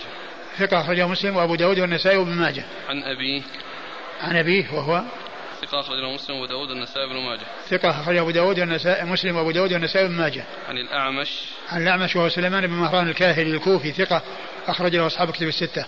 عن سعد الطائي. عن سعد الطائي هو لا بأس به أخرج البخاري وأبو داود والترمذي وابن ماجه. لا بأس به وهي بمعنى صدوق أخرجه البخاري وأبو داود والنسائي وابن ماجه. البخاري وأبو داود والترمذي وابن البخاري وأبو داود والترمذي وابن ماجه. عن عطية العوفي. عن عطية بن سعد العوفي وهو صدوق آه آه، يخطئ كثيرا ويدلس وحديثه أخرجه. البخاري في الأدب المفرد وأبو داود والترمذي وابن ماجه. البخاري في الأدب المفرد وأبو داود والترمذي وابن ماجه. عن أبي سعيد الخدري. عن أبي سعيد الخدري رضي الله عنه وهو سعد بن مالك بن سنان صاحب رسول الله صلى الله عليه وسلم وهو أحد السبعة المعروفين بكثرة الحديث عن النبي صلى الله عليه وسلم. قال أبو داود قال خلف. خلف ما أدري هل هو خلف بن هشام الذي هو أحد القراء العشرة أو أنه أحد الرواة عن أحد القراء السبعة؟ نعم. نص عليه في عون المعبود أنه خلف بن هشام. نص عليه؟ إيه؟ إيه خلف بن هشام هو أحد القراء العشرة. وخلف بن هشام نعم. قال فيه؟ هو الذي يروي عن حمزة الزيات. وهو ينفرد أحيانا بقراءة مستقلة. فلذلك يقولون يخالف له اختيارات كما أفاد الإخوة في ذلك. نعم مثل هذا الأخ يقول خلف الذي يروي عن حمزة الزيات هو نفسه الذي انفرد بقراءة مستقلة فصار من الثلاث المكملين للعشر. ويقول آخر خلف الذي هو أحد القراء العشرة هو نفسه الراوي عن حمزة لكن قراءته له اختيار. فيقولون خالف اختياره. ما أدري هل هذا صحيح أنها أن أحد القراء العشرة هو الذي يروي عن حمزة؟ أقول ما أدري إذا كان هذا يصير شخص واحد. أقول يكون شخص واحد لكن لا أدري عن صحة هذا.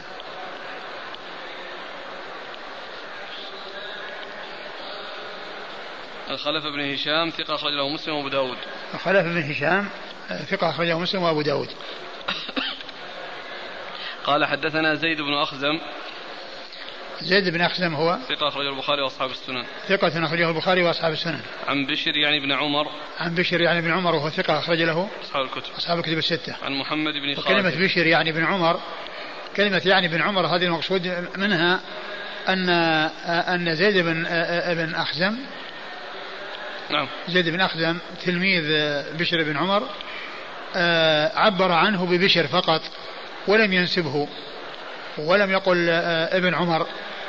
فالذي دون زيد بن أخزم وهو أبو داود أو من دون أبي داود من الرواة عن أبي داود هم الذين نسبوه فقالوا ابن عمر. ولكن هذا من دقة المحدثين أنهم يأتون بالإسناد على ما هو عليه. وإذا زادوا شيئا للتوضيح فيأتون بعبارة تبين أن هذه الزيادة ليست من التلميذ. لأن التلميذ اقتصر على الاسم. فلما جاء من دون التلميذ وأراد أن ينسبه نسبة يتبين بها ويعرف بها أتى بكلمة يعني حتى يعرف أنها ليست من التلميذ. وهذا من الدقة وتمام العناية في الرواية والمحافظة على الألفاظ في الأسانيد وعدم الزيادة فيها. وإذا وجد الزيادة فإن فإنه يؤتى بما يدل عليها. إما بكلمة يعني كما هنا أو بكلمة هو التي تأتي كثيرا في بعض الأسانيد فلان هو ابن فلان عن فلان هو ابن فلان. فيعبر بهو أو يعبر بيعني. وكلمة يعني هذه فعل مضارع لها قائل ولها فاعل.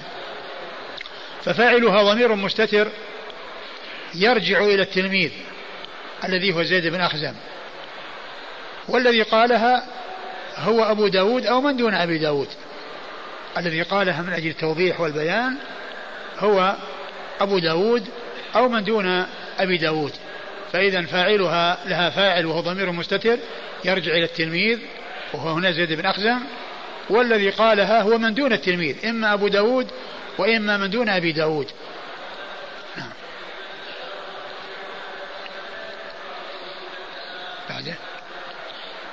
عن محمد بن خازم محمد بن خازم وهو أبو معاوية الكوفي الضرير مشهور بكنيته وكثيرا ما يأتي بكنيته فيقال أبو معاوية. وأحيانا يأتي باسمه كما هنا وأحيانا يأتي باسمه كما هنا.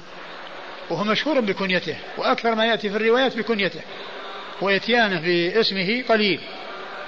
ومعرفة الكنى للمحدثين هي من أنواع علوم الحديث التي تأتي في علم المصطلح.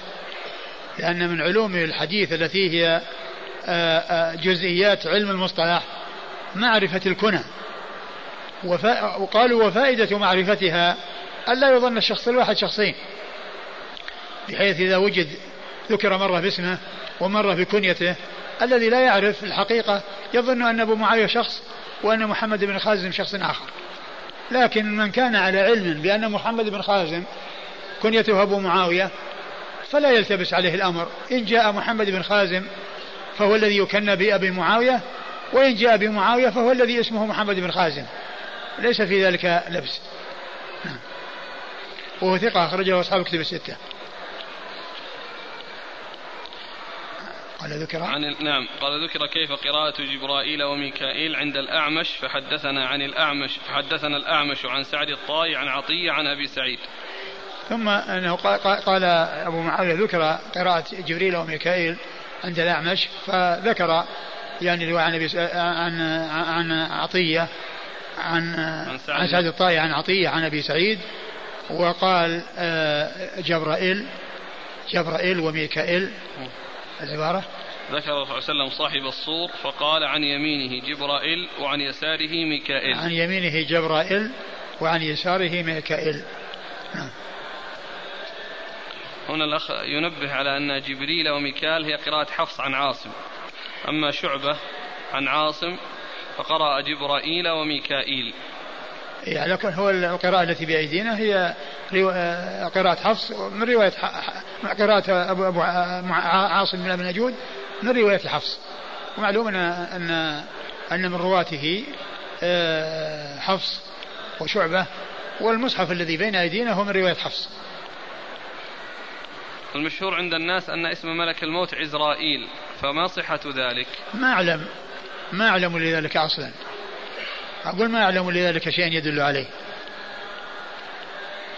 قال حدثنا أحمد بن حنبل قال حدثنا عبد الرزاق قال أخبرنا معمر عن الزهري قال معمر وربما ذكر ابن المسيب قال كان النبي صلى الله عليه وعلى آله وسلم وأبو بكر وعمر وعثمان رضي الله عنهم يقرؤون مالك يوم الدين وأول من قرأها ملك يوم الدين مروان قال أبو داود هذا أصح من حديث الزهري عن أنس والزهري عن سالم عن أبيه ثم ورد أبو داود حديث آه، آه، أثر مرسل عن الزهري. نعم. ربما ذكر سعيد المسيب وفي بعض يعني انه يذكر يعني فيكون مرسل من الزهري أو من سعيد المسيب وكلهم من التابعين. الزهري من صغار التابعين وسعيد المسيب من كبار التابعين. و والزهري من صغار التابعين يروي عن صغار الصحابة لأنه يروي عن أنس بن مالك وهو من صغار الصحابة الذين عمروا حتى أدركهم الزهري وروى عنهم أو أدركهم مثل الزهري وروى عنهم. فهو سواء كان آه، المرسل هو الزهري أو المرسل سعيد المسيب كله يقال له مرسل. والمرسل هو الذي يقول فيه التابعي قال رسول الله صلى الله عليه وسلم كذا. يضيف المتن إلى رسول الله, صلى الله عليه وسلم هذا مرسل. وهذا هو المرسل باصطلاح المحدثين. أن يقول التابعي قال رسول الله صلى الله عليه وسلم أو يضيفه إلى الرسول عليه الصلاة والسلام معناه تكون الواسطة محذوفة. الواسطة محذوفة وسواء كان الذي أرسل هو سعيد المسيب أو الذي أرسل هو الزهري كل ذلك يقال له مرسل. وأن أن أن النبي أبو بكر وعمر نعم كانوا وعثمان كانوا يقرؤون مالك يوم الدين يعني بالألف بعد الميم. وهي قراءة متواترة. وكذلك قراءة مالك يوم الدين هي قراءة متواترة. مالك دين وقراءة مالك يوم الدين هي متواترة. والحديث هذا وإن كان في وإن كان مرسل والمرسل يعني من قسم الضعيف وهو لا يصح لأن المشهور المعروف عند المحدثين أن التابعي إذا قال قال رسول الله صلى الله عليه وسلم يحتمل أن يكون المحذوف صحابيا وأن يكون المحذوف تابعيا وعلى احتمال أنه تابعي يحتمل يكون ضعيف ثقة وأن يكون ضعيف فمن أجل ذلك رد المرسل لاحتمال الضعف الذي يكون فيه على احتمال أن المحذوف تابعي وأنه, وأنه قد يكون ضعيف فيكون مردودا لذلك. ولكن القراءة متواترة ثابتة عن رسول الله صلى الله عليه وسلم وهي القراءة التي في المصحف التي بأيدينا في قراءة حفص. عن عاصم. نعم. وأول من قرأها ملك يوم الدين مروان. وأول من قرأها ملك يوم الدين يعني أنها يعني سمع منه ذلك أو أنه يعني آآ آآ يعني أظهر ذلك وإلا فإن القراءة ثابتة وليس أول من قرأ بها. أول من قرأ بها رسول الله صلى الله عليه وسلم لأن القراءات كلها مأخوذة عن رسول الله صلى الله عليه وسلم. أول من قرأ من الأمراء في بذل المجهود. يمكن. من الأمراء؟ أي. يمكن نعم. قال حدثنا أحمد بن حنبل.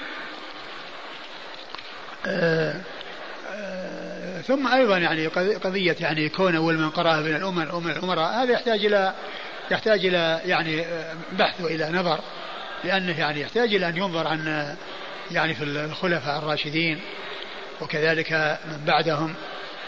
يعني اللي هو يعني آه معاوية يعني هل آه حصل منهم يعني هذه القراءة وما حصلت؟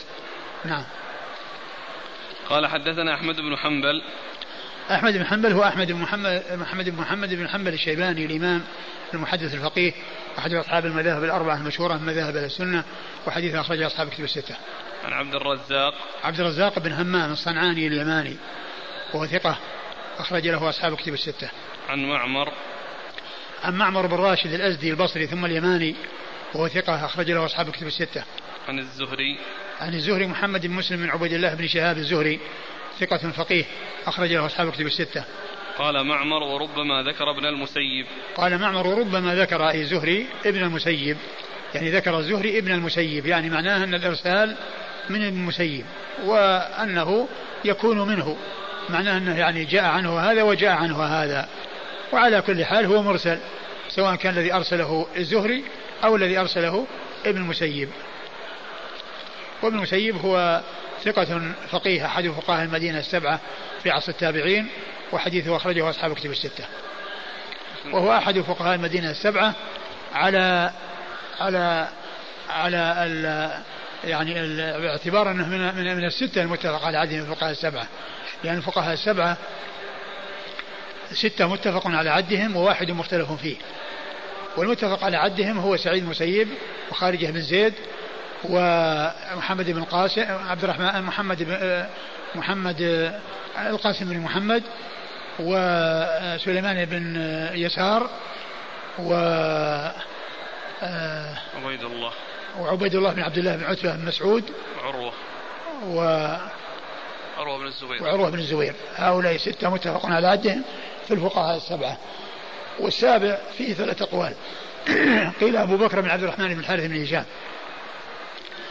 وقيل سالم بن عبد الله بن عمر بن الخطاب. وقيل أبو سلمة بن عبد الرحمن بن عوف. هؤلاء الثلاثة مختلف في عدهم في الفقهاء السبعة. أي المكمل بهم السبعة واحد من هؤلاء. وستة متفق على عدهم. وابن القيم رحمه الله في كتابه آه، إعلام الموقعين ذكر في مقدمته آه، جملة من من الفقهاء المفتين المعروفين بالفتوى في مختلف الأمصار من الصحابة والتابعين. ولهذا يقال الكتاب إعلام الموقعين وليس أعلام الموقعين لأنه ليس تراجم. حتى يقال له أعلام وإنما هو إعلام إخبار. والموقعين هم الذين يفتون ويبينون الأحكام الشرعية يعني يوقعون عن الله يعني بأن يبينوا الأحكام الشرعية. فذكر في أول كتابه إعلام الموقعين جملة من آه، أهل الفتوى من الصحابة ومن بعدهم في مختلف الأمصار في المدينة ومكة والبصرة والشام ومصر وكذا. ولما جاء عند المدينة وذكر جاء عند ذكر التابعين ذكر السبعة الفقهاء السبعة أن منهم الفقهاء السبعة. وذكر السابع منهم أبو بكر بن عبد الرحمن بن الحارث بن هشام ما ذكر غيره. وذكر بيتين من الشعر يشتمل البيت الثاني على السبعة وهو قول وهو قول الشاعر إذا قيل من في العلم سبعة أبحر روايتهم ليست عن العلم خارجة فقل هم عبيد الله عروة قاسم سعيد أبو بكر سليمان خارجة. فقل هم عبيد الله عروة قاسم سعيد أبو بكر سليمان خارجة. هذا البيت الثاني يشتمل على أسماء الفقهاء أو, أو, أسماء الفقهاء السبعة والسابع فيهم هو أبو بكر بن عبد الرحمن بن الحارث بن هشام الذي هو أحد الذي هو السابع على أحد الأقوال الثلاثة.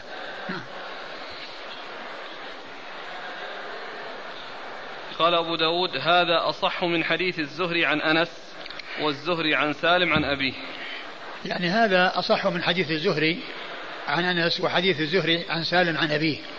ومعلوم أن هذا الذي ذكره مرسل يعني هو ليس بصحيح ولكنه يعني من ناحية يمكن يمكن من ناحية الإسناد يعني قبل ذلك. وإلا فهذا الذي هو صح هو مرسل والمرسل ليس بصحيح. لكن سواء صح أو لم يصح القراءة متواترة. مالك يوم الدين وهي القراءة التي في المصحف الذي بين أيدينا. نعم. قال أبو داود هذا أصح من حديث الزهري عن أنس. نعم. أنس. نعم أنس, أنس بن مالك خادم رسول الله صلى الله عليه وسلم وأحد السبع المعروفين بكثرة الحديث عن النبي صلى الله عليه وسلم. والزهري يروي عن أنس. ولهذا أنس من صغار الصحابة والزهري من صغار التابعين. فصغار الصحابة يرو التابعين يرون عن صغار الصحابة. والزهري عن سالم عن أبيه. والزهري عن سالم عن أبيه.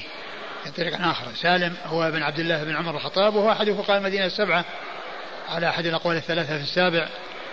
وأبوه عبد الله بن عمر بن الخطاب رضي الله تعالى عنهما الصحابي الجليل. أحد العبادلة الأربعة من الصحابة وعبد الله وهم عبد الله بن عمر وعبد الله بن عمرو وعبد الله بن عباس وعبد الله بن الزبير. وهو أيضا أحد السبعة المعروفين بكثرة الحديث عن النبي صلى الله عليه وسلم وهم أبو هريرة وابن عمر وابن عباس وأبو سعيد وجابر وأنس وأم المؤمنين عائشة. ستة رجال وامرأة واحدة وقد جمعهم السيوطي في ألفيته بقوله والمكثرون في رواية الأثر. أبو هريرة يليه ابن عمر وأنس والبحر كالخدري وجابر وزوجة النبي. الحديث الأصل إذا قلنا بأنه من مراسيل ابن المسيب. يقول الأخ ألا يقبل هذا الحديث مع العلم بأن الحفاظ اتفقوا على قبول مراسيل ابن المسيب والله المشهور يعني عند العلماء أن المرسل أنه ليس بحجة. نعم. قال حدثنا لكن كما عرفنا المتن أو المقصود بالحديث هذا ما في إشكال هو متواتر القراءة متواترة. قال حدثنا سعيد بن يحيى الأموي قال حدثني أبي قال حدثنا ابن جريج عن عبد الله بن أبي مليكة عن أم سلمة رضي الله عنها أنها ذكرت أو كلمة غيرها قراءة رسول الله صلى الله عليه وعلى آله وسلم. بسم الله الرحمن الرحيم. الحمد لله رب العالمين الرحمن الرحيم ملك يوم الدين. يقطع قراءته آية آية. قال أبو داود سمعت أحمد يقول القراءة القديمة مالك يوم الدين. ثم ورد أبو داود حديث أم سلمة أنها قال أنه الذي قال ذكرت يعني أو كلمة نحوها يعني نحو كلمة ذكرت. هل هي ذكرت أو كلمة غير ذكرت؟ يعني آآ آآ جاء عنها أو أفادت بكذا يعني عبارة تشبهها وما متأكد من لفظ الكلمة التي آه، ذكرت عنها. هل هي ذكرت أو غير ذكرت؟ قال ذكرت أو كلمة نحوها. يعني نحو كلمة ذكرت. آه، أن النبي صلى الله عليه وسلم كان يعني يقرأ يعني يقطع قراءته فيقول بسم الله الرحمن الرحيم الحمد لله رب العالمين الرحمن الرحيم مالك مالك مالك. مالك يوم الدين. مالك يوم الدين. يعني يقف عند كل آية. يعني يأتي بكل آية على حدة ويقف على رأس كل آية. وملك يوم الدين هذه آه، الذي جاء في هذه آه، الرواية عن أم سلمة رضي الله تعالى عنها في كيفية قراءة رسول الله صلى الله عليه وسلم لسورة الفاتحة. كما عرفنا هي إحدى القراءات آه، المتواترة. قال أبو داود سمعت أحمد يقول القراءة القديمة مالك يوم الدين. القراءة القديمة مالك يوم الدين هي كلها متواترة كما عرفنا فلا أدري يعني وجه التعبير بالقديمة لأنها كلها ثابتة عن رسول الله صلى الله عليه وسلم. قال حدثنا سعيد بن يحيى الأموي. سعيد بن يحيى الأموي هو ثقة أخرجه أصحاب الكتب إلا ابن ماجه. ثقة أخرجه أصحاب الكتب الستة إلا ابن ماجه. عن أبيه. عن أبيه يحيى بن سعيد الأموي وهو ثقة أخرجه أصحاب الكتب الستة. صدوق يغرب. صدوق يغرب أخرجه أصحاب الكتب الستة. عن ابن جريج. ويحيى بن سعيد آه يعني في الصحيحين أربعة أشخاص. اثنان في طبقة واثنان في طبقة. فاثنان في طبقة متقدمة وهم آه، سعيد آه، يحيى بن سعيد الأنصاري المدني ويحيى بن سعيد آه، التيمي التيمي يعني وهؤلاء في طبقة متقدمة يعني في طبقة صغار, صغار التابعين. ويحيى بن سعيد الأموي هذا ويحيى بن سعيد القطان في طبقة متأخرة لأن كل منهم من طبقة شيوخ شيوخ أبي داود. لأن يحيى بن سعيد الأموي ويحيى بن سعيد القطان من طبقة شيوخ شيوخ أبي داود.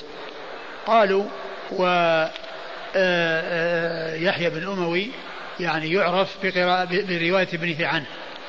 يعني آه، من من الأشياء التي يتبين بها يعني تعيين يحيى بن سعيد الأموي رواية, رواية ابنه عنه كما هنا فإنه هنا يروي عنه ابنه سعيد. فاثنان في طبقة متأخرة وهي طبقة شيوخ شيوخ أصحاب الكتب الستة وطبقة متقدمة وهي طبقة صغار التابعين عن ابن جريج ابن جريج هو عبد الملك ابن عبد ابن عبد العزيز بن جريج المكي ثقة فقيه أخرج له أصحاب الكتب الستة. عن عبد الله بن أبي مليكة. عن عبد الله بن أبي مليكة وهو ثقة أخرج أصحاب الكتب. ثقة أخرج أصحاب الكتب الستة. عن أم سلمة. عن أم سلمة أم المؤمنين رضي الله عنها وأرضاها وهي آه، آه، وحديثها أخرجه أصحاب الكتب الستة.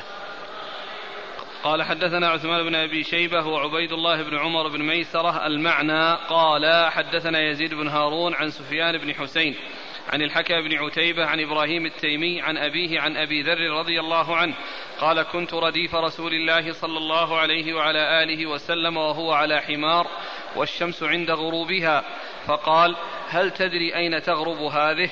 قلت الله ورسوله أعلم قال فإنها تغرب في عين حامية ثم ورد أبو داود آه، آه، حديث أبي ذر رضي الله عنه أن النبي صلى الله عليه وسلم قال تدري أين تغرب الشمس؟ قال نعم. كنت رديف رسول الله كنت رديف النبي كنت رديف النبي صلى الله عليه وسلم. وهو على حمار. وهو على حمار. فقال والشمس عند غروبها. نعم. والشمس, والشمس عند غروبها. والشمس عند غروبها. نعم. فقال أتدري أين تغرب الشمس؟ نعم. أين تغرب هذه؟ أتدري أين تغرب هذه؟ قال قلت الله ورسوله. قلت الله ورسوله أعلم. قال فإنها تغرب في عين حامية. قال إنها تغرب في عين حامية. آه قوله كنت رديف النبي صلى الله عليه وسلم على حمار. آه يعني هذا يفيد بأن أبا ذر ممن أردفه النبي صلى الله عليه وسلم على حمار. وقد جمع ابن منده الذين أردفهم النبي صلى الله عليه وسلم خلفه فبلغوا ثلاثين رجلا.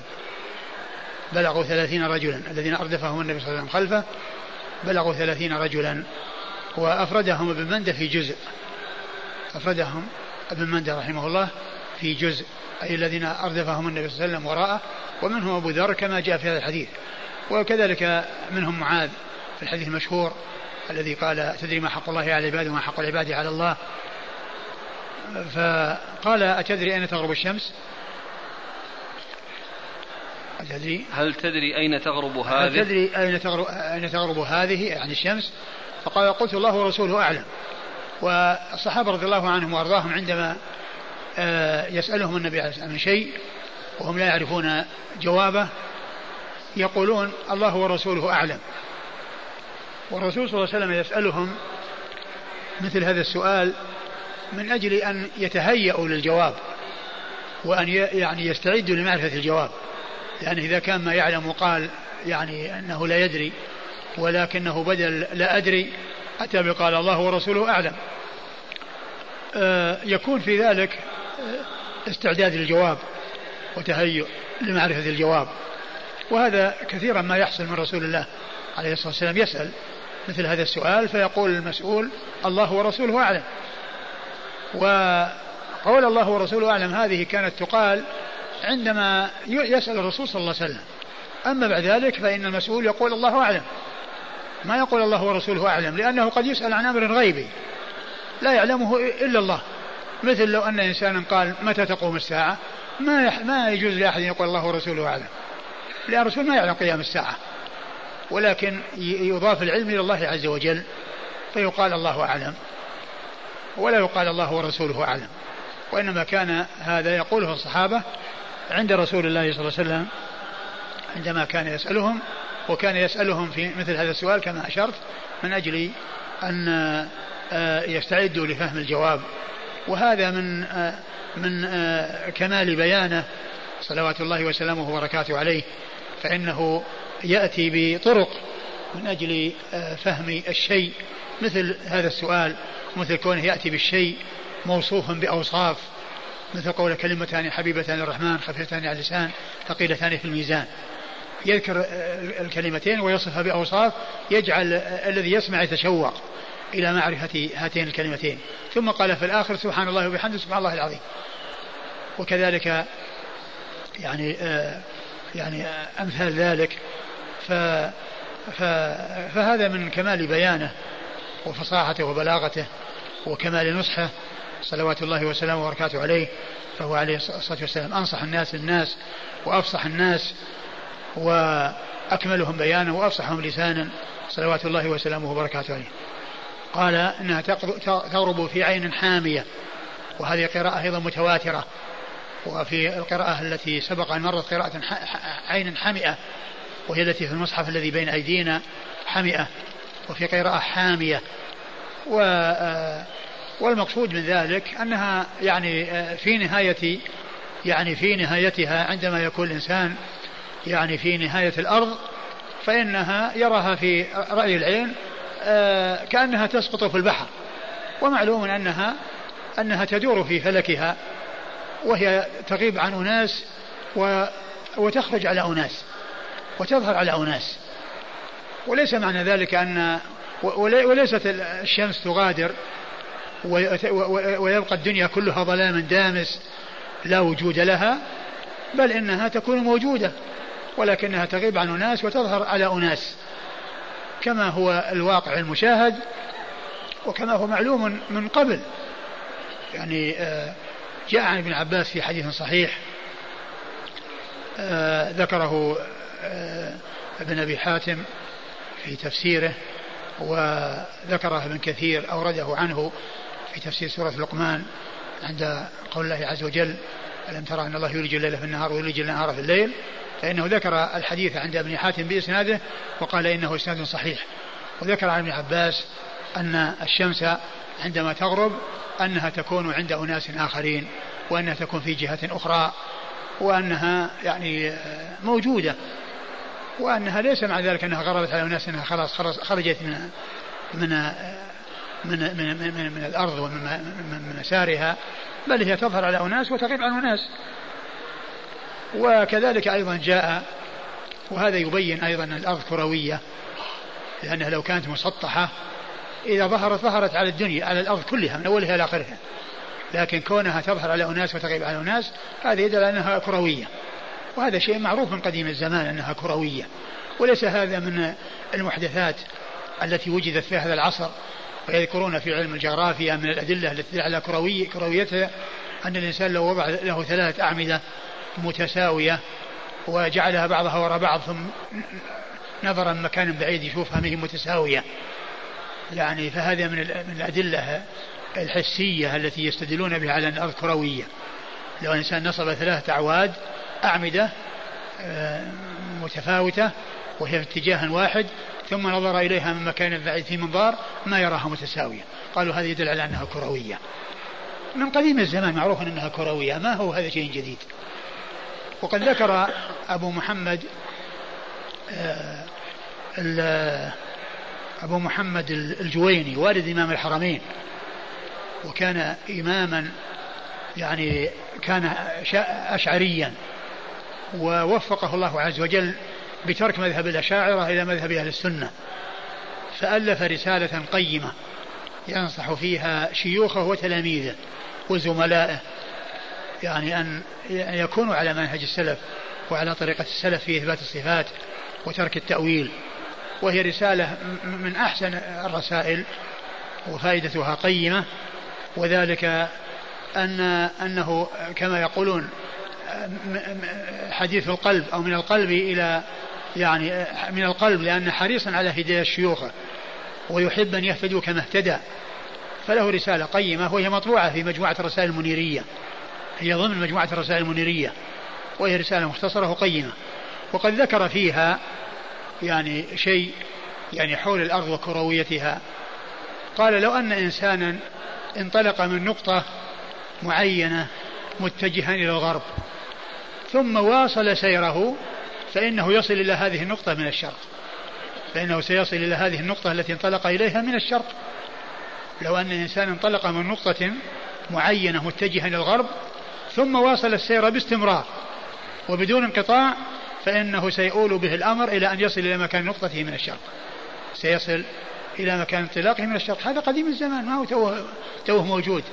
يعني عندما وجد العلم الحديث وحصل الاتصالات وعرف الناس أن جماعة عندهم ليل وجماعة عندهم نهار هذا شيء معروف من قديم الزمان.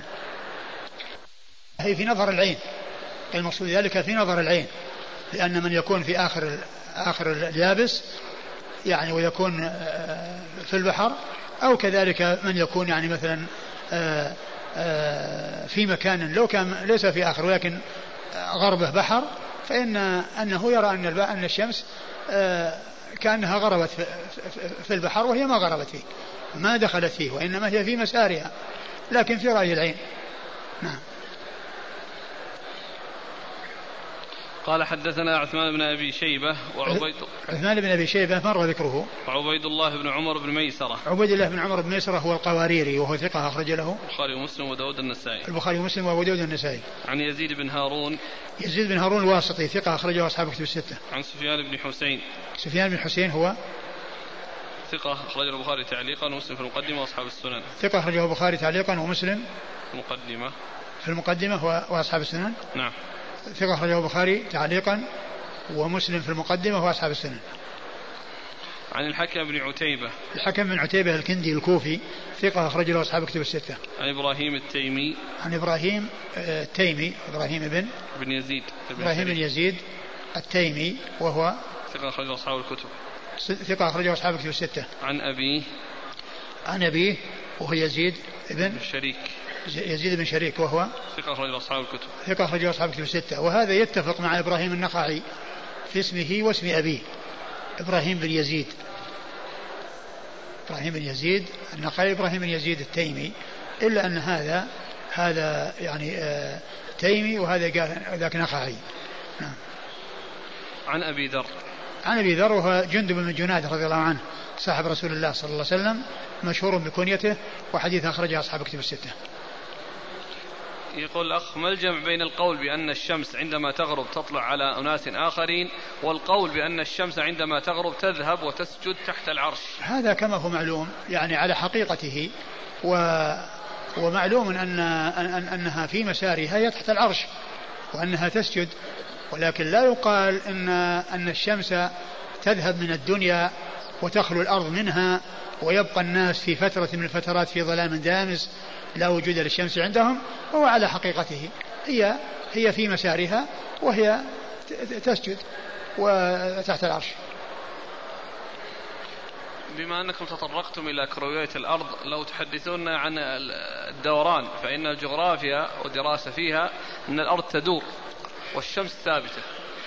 آه يعني آه كما هو معلوم العلماء في هذا الزمان مختلفون.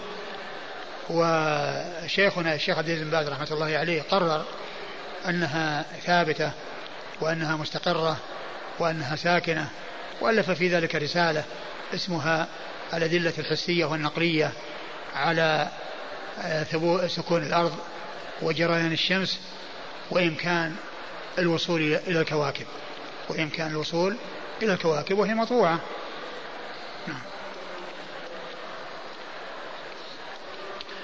قال حدثنا محمد بن عيسى قال حدثنا حجاج عن ابن جريج قال أخبرني عمر بن عطاء أن مولى لابن الأسقع رجل صدق أخبره عن ابن الأسقع رضي الله عنه أنه سمعه يقول إن النبي صلى الله عليه وعلى آله وسلم جاءهم في صفة المهاجرين فسأله إنسان أي آية في القرآن أعظم؟ قال النبي صلى الله عليه وعلى آله وسلم الله لا إله إلا هو الحي القيوم لا تأخذه سنة ولا نوم. ثم ورد أبو داود آه، حديث. ابن الأسقع واثل حديث ابن الأسقع رضي الله تعالى عنه أن قال جاء رجل. جاء النبي صلى الله عليه وسلم جاءهم في صفة المهاجرين فسأله إنسان أي جاء, آية جاء في صفة المهاجرين يعني المكان الذي هو الصفة وهو يعني مكان في المسجد يأوي إليه فقراء المهاجرين الذين ليس لهم مساكن فيكون فيها ويقال لهم أهل الصفة فسأله إنسان إيش؟ فسأله إنسان أي آية في القرآن أعظم؟ أي آية في القرآن أعظم؟ فقال الله لا إله إلا هو الحي القيوم يعني آية الكرسي آية الكرسي وهذه آه، القراءة يعني في القيوم يعني آه، هي إحدى القراءات وفيه بعض القراءات القيام في بعض القراءات القيام وهي ليست في المتواتر.